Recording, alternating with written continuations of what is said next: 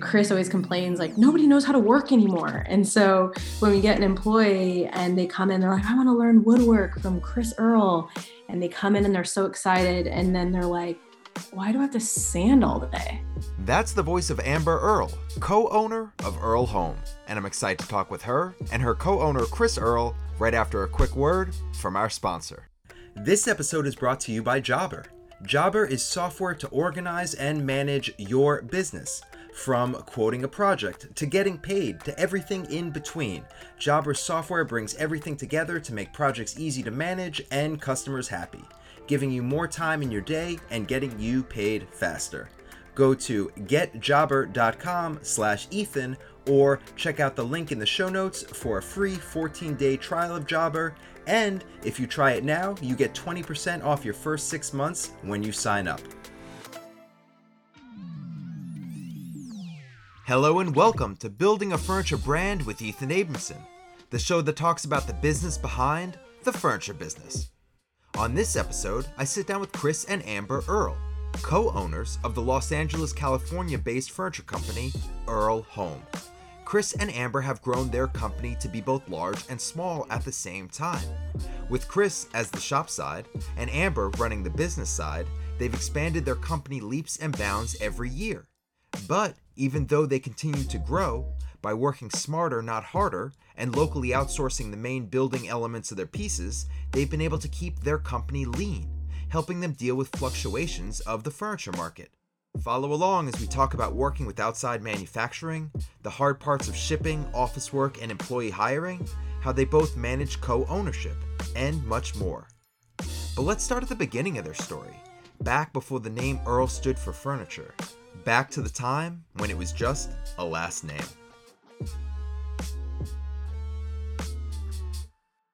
I grew up. My dad. My dad was handy all growing up. He was one of those jack of all trades, you know. So I was always the one tagging along right behind him, wanting to figure out how things worked and and what he was what he was fixing, whether it was doing some plumbing project or framing a, a new little thing for the house, whatever it may be. Um, I grew up overseas in Papua New Guinea, and so over there you kind of had what you could what you could maintain or what you could make. Um, you couldn't just you know go run down to the store and, and buy a new one. So there was definitely a, a big emphasis on figuring out how we can keep something running or make something work based on the materials that we had on hand. Uh, as far as furniture proper, when I graduated from high school. I ended up back stateside in California. And I was interested in pursuing kind of an art direction. I went into studio art initially, but I pretty quickly realized that even even something like the medium of uh, that sculpture afforded me was it was hands-on, but I love the utilitarian aspect of of furniture. Um, so for me that that kind of quickly became like a perfect melding of of form and function. I love the idea of, of building something that is that is sculptural by nature but that people are going to use on a on a daily basis and is going to you know foster gathering and community and, and all those fun things. So i i initially just started doing furniture on the side just for myself you know um, i like I said, I was handy, but I didn't know any of the, you know, real ins and outs. So I just started taking city college classes. I would basically sign up for a class. I wasn't in college at the time, but I would just sign up for a class, make friends with the, the instructor, um, and then I would just bang out whatever projects they had on the syllabus real quick, uh, so that I could just have access to that, to the shop, and I would just go in, you know, whether it was after hours or in between classes or whatever the the teacher would allow me to do, um, and get in there and just just build what I wanted. That was that was me just kind of dipping my toe in. The next major foray is when uh, I started getting a little more excited about it. I decided to try and pursue it as an actual means of of income. Um, and at that same time, I kind of fortuitously got an opportunity to apprentice with a guy out in Venice here in California. So I apprenticed with him for a while in his wood shop. uh, this guy Steve Ritson. He had a company called Alderly Edge, just solo guy working out of Venice, making making rad stuff. Um, so for years, this is this is like early 2000s. So for years, I just kind of had furniture as my side hustle. Uh, I was making commission pieces for people, you know, whenever you get the the job. Obviously, starting off without anyone knowing who you are, it can be kind of slow going. So I always had a I always had a job to pay the bills. For me, that was that was cooking. I ended up in kitchens and working as a personal chef for a while. Um, but in let's see, I met Amber. When did we meet? We met 2009. 2009. Yeah, 2009. Um, and at that time, I was still doing furniture on the side. But when we got married a couple years later, I basically decided to leave the cooking stuff behind and just throw myself fully into furniture. Um, I was getting to that point that I know a lot of people feel where you realize if I don't if I don't just go all out for this, I'm never going to do it. So I took the jump and just threw myself into it. At that time, I just kind of created a line of furniture because I figured I got to have something to put out there in the world. Um, there was not really any rhyme or reason to it. I just started making a couple things that I thought would be cool, you know, whatever was in my head at that time. I was just like, all right, I'm just going to start making a couple things and see if I can do anything with it.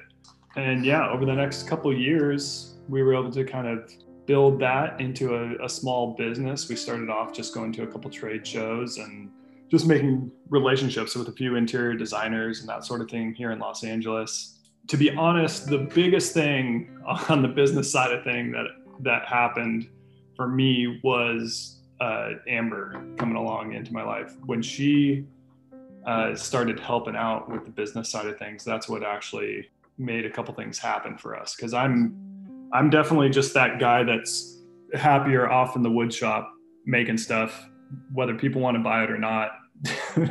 that's not really my my concern. I just want to I just want to be out there making stuff. So having Amber uh, come in and, and run the business was was super key for me. And now she's I mean she is the reason we have a business at all. Otherwise, I'd still just be that guy tinkering away out in his garage.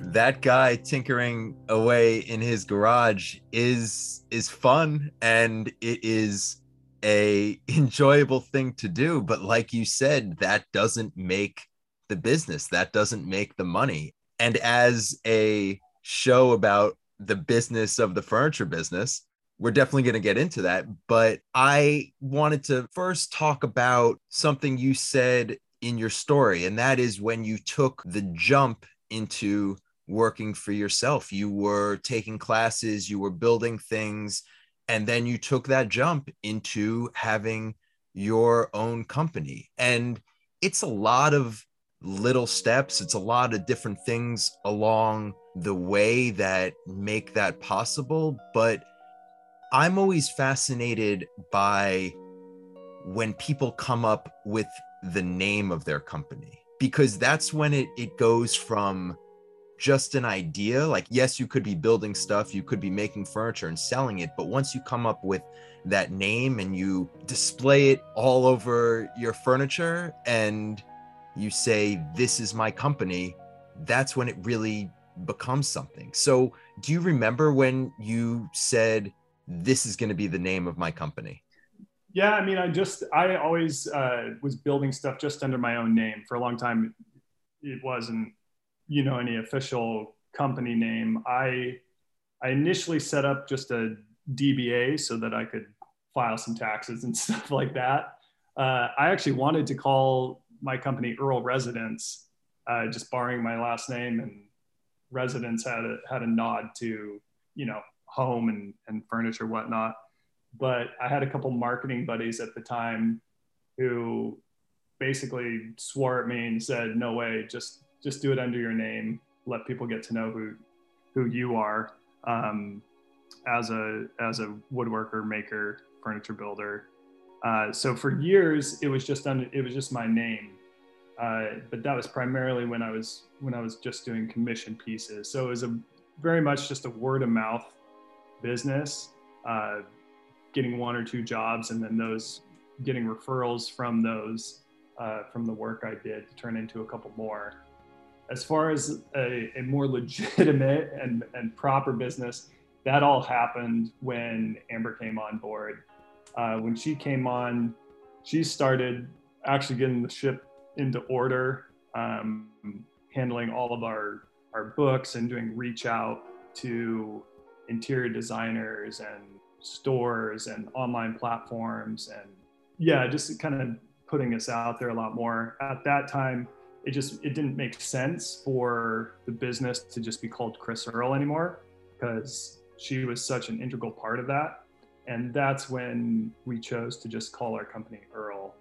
Um, earl.com wasn't available so we put a dash home in there literally just for the website so the company's earl and our website's earl home which makes sense for what we're selling you know we're selling homewares and home goods and so we thought if people are googling Earl, a lot of stuff will come up, but if they want Earl home or Earl furniture, that would be easy for people to find us. Yeah, it's funny though. We actually we actually put very. I'm kind of realizing now we put very little thought into our company name. we basically just said, yeah, let's call it our last name, and and then we just went with what was available. As somebody who has also named their furniture company after themselves i i understand where you're coming from where it's just a natural progression where it's you you're building it but at the same time calling it your own name adds that that little bit of an extra I don't know, it's not stress, but that that little extra bit of you into it where every piece you're putting out you have to stand behind because not only are you building it, but it also literally, figuratively, emotionally has your name on it. So it puts a little something extra behind the pieces you put out. Yeah, totally. Abs- absolutely. Two things on that. I think I think it's helped uh, in that because because of that, it definitely keeps you honest in the in the program. You know, like we've always we've always made everything here in LA. We're seeing every piece and putting putting hands on every piece that goes through us. So to some degree, that's that's kind of limited us in in that it you know there's only so many hours in the day and there's only so many things that you can you can physically get through. Um, but at the same time, I think it's it's definitely allowed us to have a ethos of hey this legitimately is us just making furniture for you. Now, Chris, you like being in the wood shop and building stuff. So I'm going to let you mentally check out for a little bit. And I want to talk to Amber because you are the driving force of the actual business side of this business. Yes, the furniture side is important, but you can't sell anything if you don't have clients. So, what was your background and how did that work itself into owning a furniture company? Um, yeah, so I, um, my dad was always in sales. Um, he actually had like a water bottle route uh, where he's he delivered those five gallon water bottles around the city and was in sales always. And so I think I got his knack for that where it just comes naturally and it just was something that you know i think a lot of people get pretty stressed out by doing sales and realize it's not for them. And then for some people you know like comes a little bit naturally to me. So i kind of fell into it. I majored in communications and i had a minor in business. And i guess i took my familiarity with that and just my love for numbers and puzzle pieces and spreadsheets and problem solving. And that just kind of played into um, what I pursued. I actually worked in the fashion industry for almost a decade, maybe more. Um, and I was always in sales.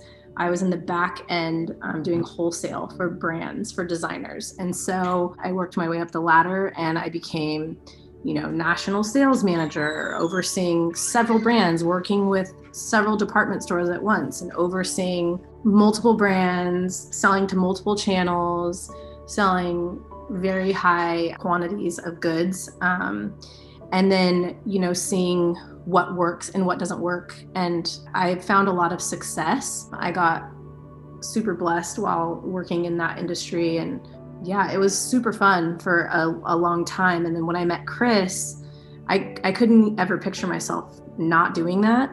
Um, but when I met him and he was doing the furniture, I was helping him on the side launch the business, create a collection, and all of that. But I, I realized, oh, this would be the dream to be able to sell our family's like what he's making versus someone else like you know push our own family business like push him into having a successful business if i can sell clothing why couldn't i sell furniture if i believe in that um, so that's kind of how it how it came about, or how I came to you know the background of me being into sales and being into business and numbers. And there was a huge element of you know me doing PR and marketing and design, helping with design direction and merchandising of what is needed in order to continue to grow and continue to be successful.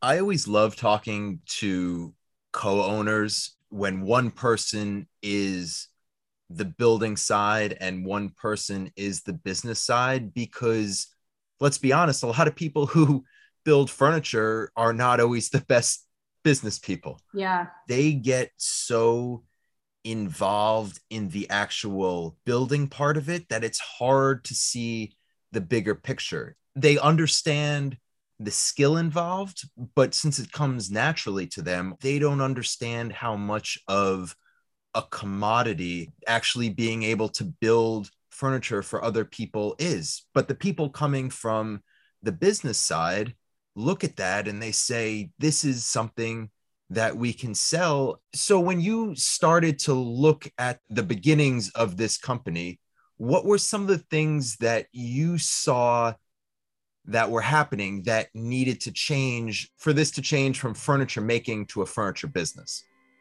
So, originally, when um, we got married uh, in 2012, Chris was still getting a lot of commissioned work. And so, at the time when we first got married, he kind of renovated our house and turned it into somewhat of a showroom and then was building custom one off pieces. And he himself was kind of you know discouraged because it was every time he was designing and making something he was reinventing the wheel and it was taking so much time and then the amount of the amount of money that people want to pay for the amount of time he was saying didn't add up and so i think he was just getting discouraged because you see all the work you put into it and then the return isn't really there and so i was telling him you need to create a line of something that you can reproduce over and over again. If people want to customize it, they can feel like they're still getting something custom by customizing it to their space. But if you have something to start with and you're not reinventing the wheel every time, it'll help with time management. And so, I mean, we kind of came up with that together. And so he spent all of 2013 designing and creating a capsule collection. Um, and we put them all in our home and lived with them and tested them and then emptied our home and packed them up and shipped them to New York for the Architectural Digest Home Design Trade Show. And we launched them all there and got a ton of press from Arch Digest, Domino Magazine, and a bunch of interior designers, along with, you know, publications. And I remember after that show, we were approached by Design Sponge and Apartment Therapy to do a home tour of our home with the furniture in our home. And that got our eyes in front of so many people. And just a side note, funny thing about Chris is he does not like being um, the show face, you know, like he couldn't stand that it was Chris Earl and his face is the background and he's you know i'm constantly setting him up on photo shoots and interviews because i'm the one reaching out and and knowing you know how to create a buzz around what he's doing. And he's just like oh this is my nightmare. I'm like just do it for one second and then we'll, we can you know keep making furniture. And so it was a definite point of contention which is what led us to changing our name to earl. But we created this this line of furniture and then i'll, I'll never forget this we got this inquiry from uh, an interior designer that was designing a hotel and he asked what is the lead time for 12 beds And we just laughed out loud. We were like, I don't know, a year? How, how are we going to make 12 beds? It's going to take so long, you know? So we, we laughed and immediately thought, okay, we need to figure out how to scale these. We need to find mm. someone that can help us do the initial build so that you're not making every single piece from start to finish. Otherwise, how are we going to meet lead times? Like, how are we going to give people what they want in a decent amount of time?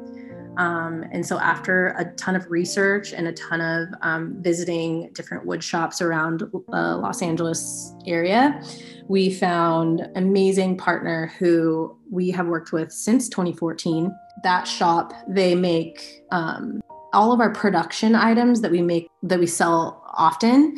Um, they do all the initial build. So we brought them the original prototypes. They made a sample from that. Um, they do all the initial build and initial sanding, and then we pick up those pieces from them. And then we have, um, we always have at least one shop assistant here that helps to do all the finish sanding. And then we have um, now very close family friend of ours who's also worked with us since I think 2015 when we did a restaurant. Um, and he does like all the different finishes for us if we're staining something or bleaching something or, you know, whatever kind of finish we need lacquering, waxing, oiling. He does all of our finishing work. Um, and then we've had to find craters because we can't, you know, have Chris spending all of his time packaging. So it's just been a, I think finding those people in um, South Central LA who help us to do the initial build of the furniture is what has made us be able to do what we do. White labeling your line of furniture or even having people batch out parts and and you assemble it is a great way for a business to be able to scale without having to take on that full complement of people that you would need to run your business the way you want it to. And that is something that a lot of people don't look into because they think we want to keep everything in house. We want to, this is the way I built things and I want to keep building it that way. But as your story is a testament to, is a good way to grow your business without all those responsibilities. Yeah, it's it's pretty incredible. We've we played around a lot and looked around for for even more help um, because the help is is so amazing. And like you said it's honestly the only way that we're able to scale up. We've done a couple restaurants and hotels where they've ordered over 200 chairs and bar stools. And i mean you know there's no way unless we had everything in house our lead time at that point was about six to eight weeks. Um, right now it's way worse but um, it was so it, it's so great to have to have that um, in our business model. I know that a lot of our we have a, quite a few friends who who have furniture businesses. And we're kind of known and our friends as the ones who have the lowest overhead.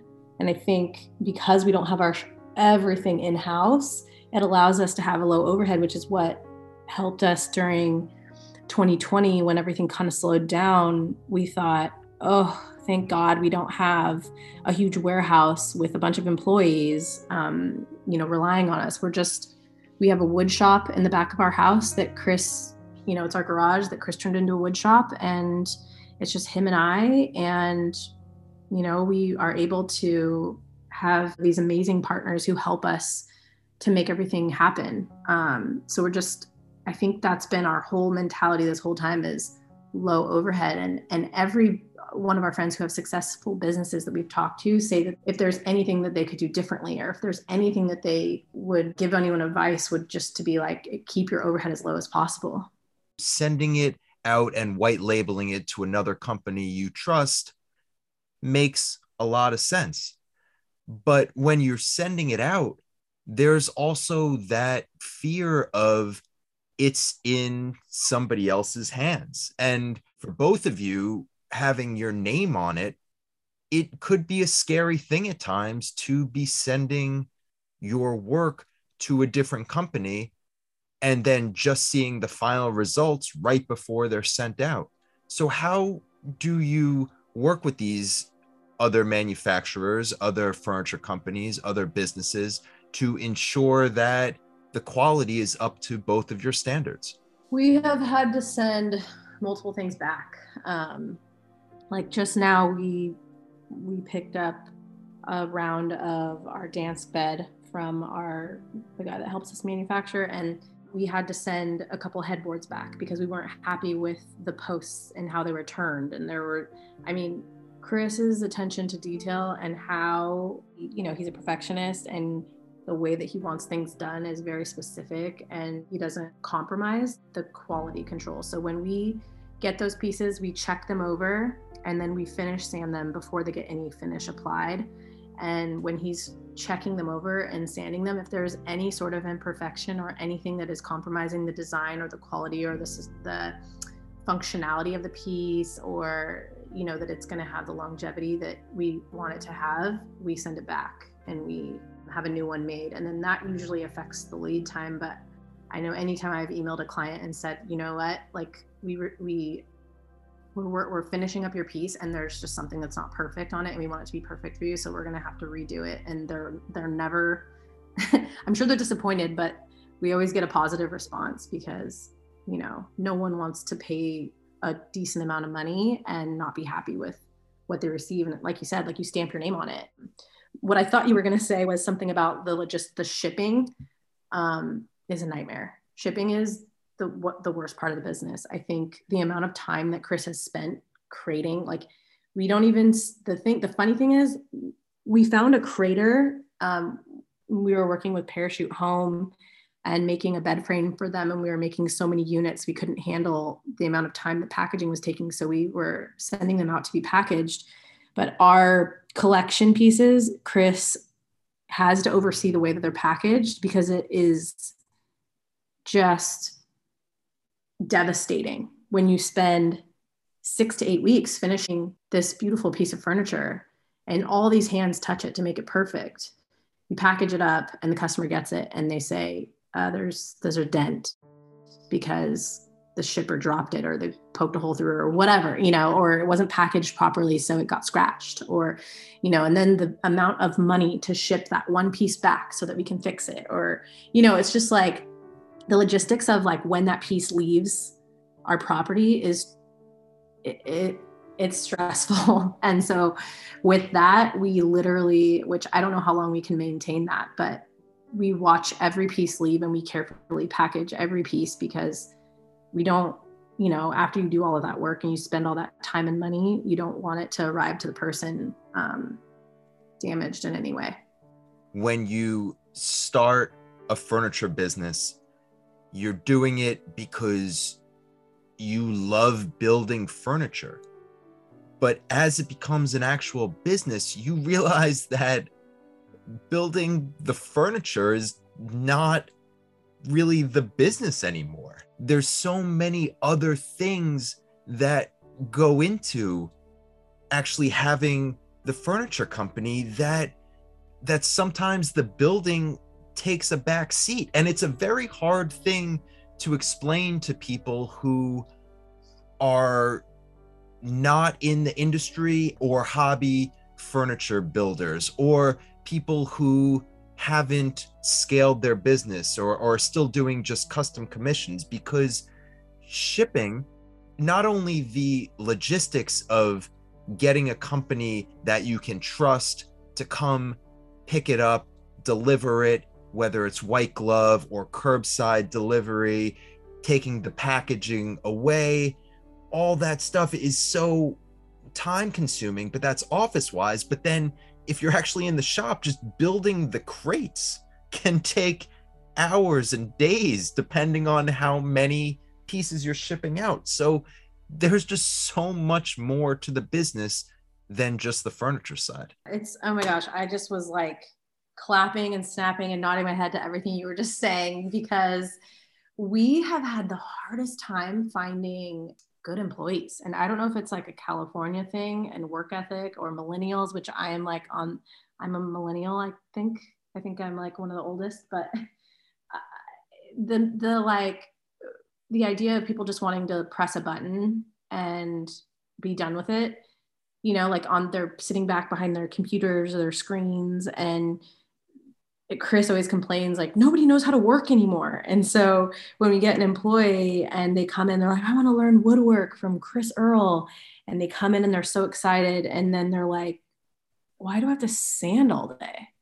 And he he just tells them that's what we do. And we're packaging and we're cutting boxes and we're there's glue ups and there's the process of design, but then there's the part where you have to make it and you have to sand the whole thing until it's perfectly sanded with no swirl marks and no, you know, so it's like we get these groms who are just like, oh, it's so fancy. Like, I'm gonna be a furniture maker. It's gonna be, I mean, fancy is not the word that Chris would use, but they, you know, they're they're so you know interested in doing what he does, and they have this idea in their head of what it looks like to do that as for a living. And I think there's a rude awakening. And we usually, you know, they don't last very long when we have these employees because they think that it's going to look very differently. Um, and so that's been even a hard thing for us is to find those shop assistants who will do quality work and want to learn and want to do you know the dirty work that goes into helping out with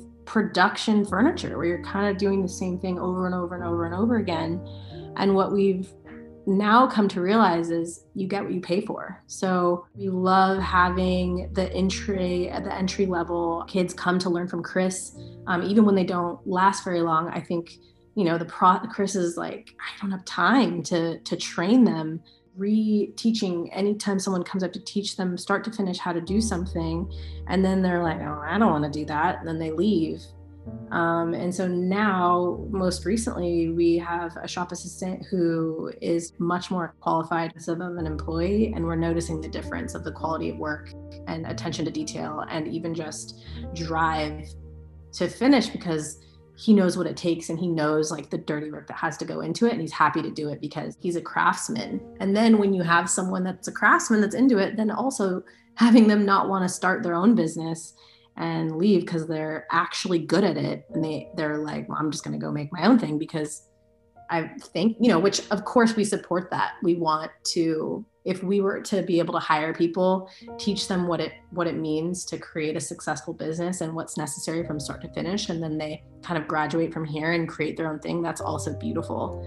But I, that has been a struggle for us to find you know the consistent steady help I have to say, you're making my interview job so hard because you keep bringing up all these different topics that I want to I want to jump into and they'll they'll be entire shows on themselves. I feel like I could do a an 8-part series on all the stuff we just talked about, but I do want to jump back into the actual wood shop for a second and and talk to Chris and something you said at the beginning in your story is something that stood out to me and i want to touch on that first and then sorry did you say something?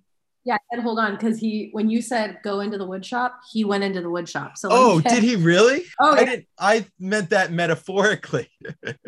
Oh no he ran into the wood shop the second you told him to go do that so let me just tell him to come back really quick. Yes that is awesome.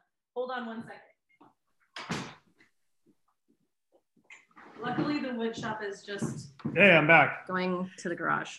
That is so funny. I met, I was wondering why you weren't chiming in. I didn't, I wasn't actually banishing you to the shop, but I guess that really shows what Amber said earlier, where you do not like being the face of the company. You really do like being in the back and building things. oh, totally you give me the chance, I'm out. that is that is really funny. Well, I will recap very quickly what I was saying, and and that is that I want to talk about the design process and your design process. Something you said at the beginning in your story of of how you got to starting your company is that was how you were a chef maybe along the same time or before the furniture making. And Amber was just talking about how hard it is to find people who want to really put the effort in that it takes to build a quality piece of furniture. And the idea of chefs and cooking and the idea of furniture makers and furniture building is something that I've actually thought a lot about because they're both incredibly creative fields to work in. But cooking is, it happens and it's done, and people eat it. It's hot or cold, they eat it, they enjoy it, and it's a memory. But furniture is something that lives on, that you build you put out into the world and if it's an heirloom quality piece or a well designed piece it's probably going to outlive the person who buys it. So when you're designing stuff how has your design process evolved? And how the idea of you having once been a chef and, and making stuff that just disappears in in an hour to making physical furniture that that has longevity yeah so the that design process for me um, does tend to be pretty intuitive i always have in the in the back of my mind it's just kind of a, a running story thinking this is the next piece i want to build or i'll just have a desire that I, I want to make an armchair or I want to make a dining chair, a table, whatever it may be. And so for months, that'll just be in the back of my head. And I'll get little bits of inspiration um, just throughout the day. It can be from literally anything. You know, I'll, I'll see um, a particular like pattern that a tree is, is growing in, or I'll see a car driving by and notice some some little line on the the styling of that car, whatever whatever it may be. Those ideas just kind of run in the back of my head. When it comes time to finally build the thing, I'll make some thumbnail sketches uh, just to get get down on paper, kind of a coalition of of all those disparate ideas and hone them into one piece. But then the real the real work for me starts in the shop. I just go in, spend a day milling wood, and as I'm milling wood, I'm thinking final cuts, joinery, how am I going to put this thing together?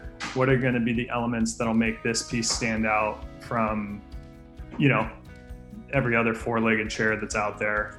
What's going to be my personal touch on the thing?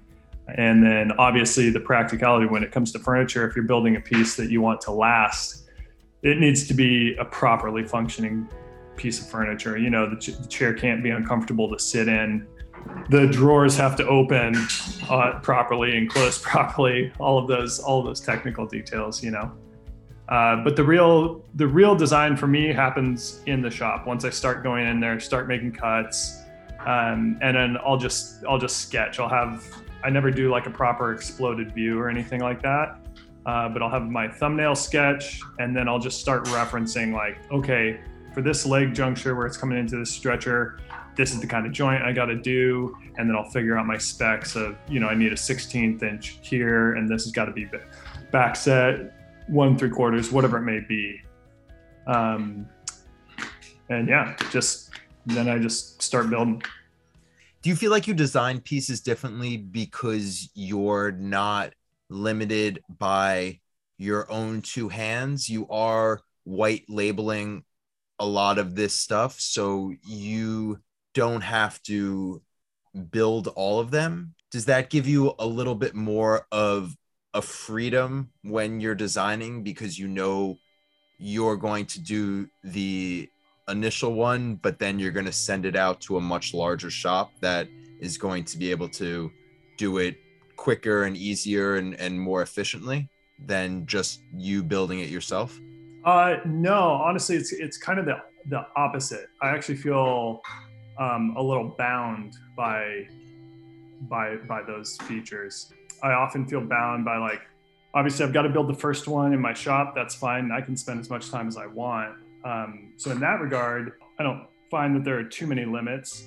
Um, but I do think ahead as far as capabilities of the the shop that we're working with and getting final fit and finish on everything um, them being able to execute, us being able to do all the final final work on you know initial build and we're scaling up to do 150 chairs for a restaurant or whatever obviously i've got to bring them on board to to do initial build, but then we've still got to truck through each of those to do all the final sanding, all the final checking, and all that. Um, but yeah, design wise, I would I would actually I would love to assume that a broader application could be could be manufactured. I often feel constrained by by what can actually get done in the way in the way that we're building it, kind of the old school way. Now that I have you both back around, um, and I hope I hope I hope Amber didn't run away this time, and and you're you're both there and you can hear me. Yeah, I'm here. Perfect. Now that I have you both back, I want to talk about balance and the balance of running a company.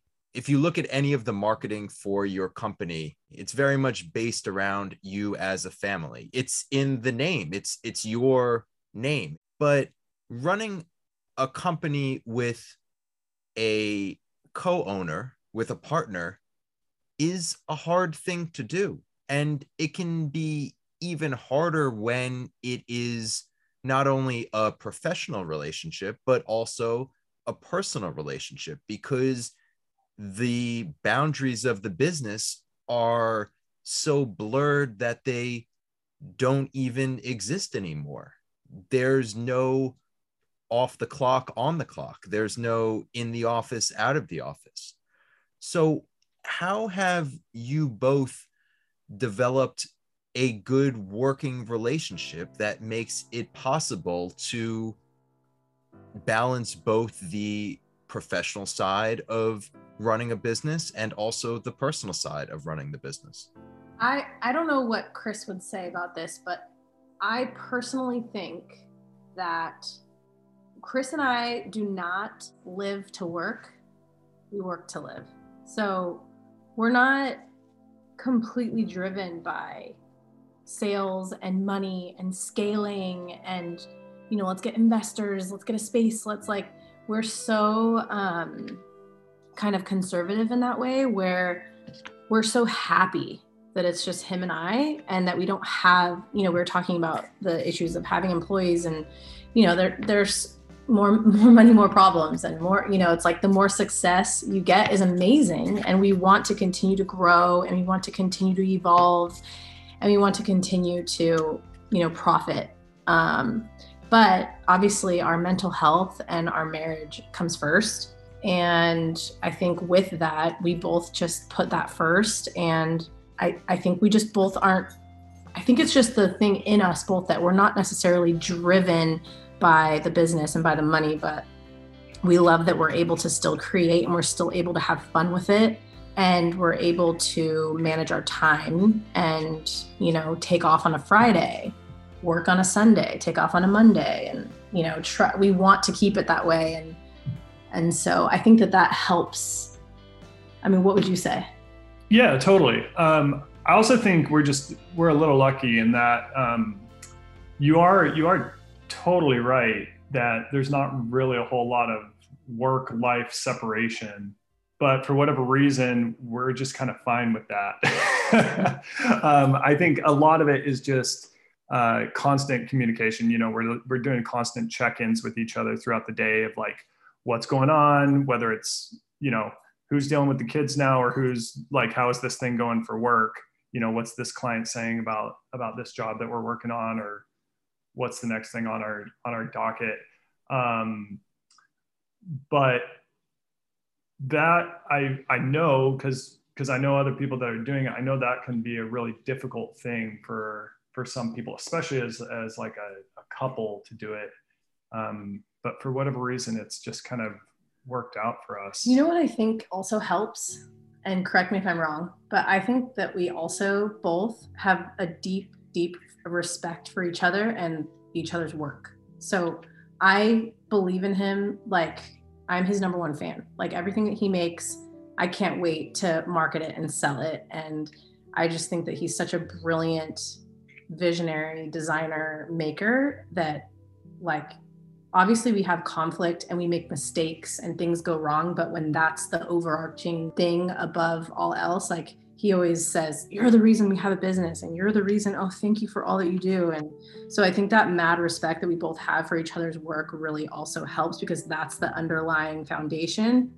So that when there are there is tension or there is there are mistakes that are made because of just human error because that happens um, we're able to give each other grace because of that you know foundation that we are built on of like respect for each other yeah i think that i think that's a great point. And just allowing like each other to hold the roles that where our strengths lie kind of allows us for for the rest of it to all be kind of muddled together in a way that that works you know? Our the other the other aspect that's just popping to mind right now is so much of our work it is work but it it doesn't feel like it because it just feels like a part of life a part of what you do in your in your day um it's more of a uh yeah like this is this is how we live we we go out we work and we we're together and we come in and make some food and it's it's almost a uh, it's a little more like living on a farm, but we're making furniture instead of pulling up beets. I hear the respect that you both have for each other, not only in that last answer, but in the entire time talking with you and, and how you are each other's biggest fans. And I also hear how both of you are so humble about this business that you built, but taking a step back, you run an impressive company. You hinted at some of the the types of orders you get. You hinted at some of the the success that you've had and I'm sure if we took a look at the back end of your business, it would be very very impressive. I know that there's a lot of people out there listening to this show that want to make the jump into having their own furniture company and they don't know the right time to start. They don't know when to jump in. They don't know what the first steps to do to have a successful company like both of you are having. And I know that there's people who have been doing this for a long time or what feels like a long time and they just haven't hit that level of success that they feel they want to be at.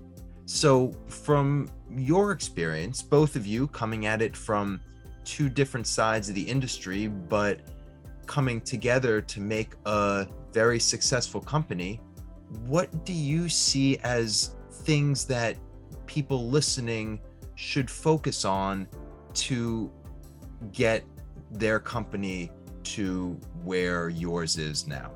That's probably a, a better one for Amber to answer. Um, I mean, my my default is always just focus on the work. Uh, do do what you do.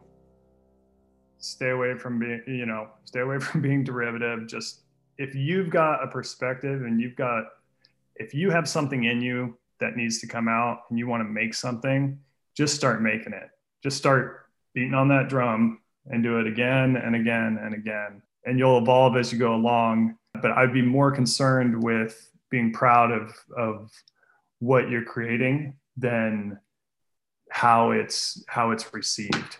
Um, business side of things that is that is tough. I mean, so much of it too is is a stroke of of luck, meeting the right people at the right time, um, or just being afforded the right opportunities. But I'm sure Amber can talk a lot more to that. Yeah. So, I mean, I have a lot to say on that, but to keep it short, I would say start small, um, focused and small. Um, you know, it doesn't have to be, you don't have to reinvent the wheel. You don't have to, um, you know, if it's furniture, you could just be known for for beds. You could just be known for chairs. You could just be known for tables, desks, you know, like if there is something that you're passionate about, just start there and make one thing. Um, and then, you know, obviously you can make three different versions of that one thing, you know, sizing, and then you can make that one thing in three different wood types and then in three different finishes. And then have 20 things even though you only designed one desk or one chair. So i think just keeping it simple is brilliant. And then also one of the biggest things for chris and i is pr or like personal relationships like personally relating to your client. So the funny thing is like you go and you after you've done that you put yourself out there once you put yourself out there, it's usually shocking what people respond to. You put out a, an array of a few things, and the things that people want to buy, you're shocked by because you know we do we did this bed and it's our highest ticketed item. We're like, no one's gonna want to pay this much for this, and it was our number one thing everyone wanted. So I think a lot of times, like just put yourself out there, you'll be shocked by the things that people want to invest in and what people respond to. And then number three, like get to know your client, you know, get to know who you're selling to and don't take yourself too seriously. Um, take constructive criticism. We've our pieces have all evolved so much throughout the years. Where if a client says, "Hey, you know, my mattress is the special Tempur-Pedic mattress, like I can't have the slats be like this," so then we change our slats going forward instead of getting defensive or or you know feeling attacked or having to defend our work we just we're like okay let's improve let's improve. Like we're constantly improving and listening to clients and figuring out what we can do to make to continue to grow and be better. And also just like personal relationships with your clients. I think in sales that's a huge thing that's always been huge for me. And what chris said where it doesn't feel like work.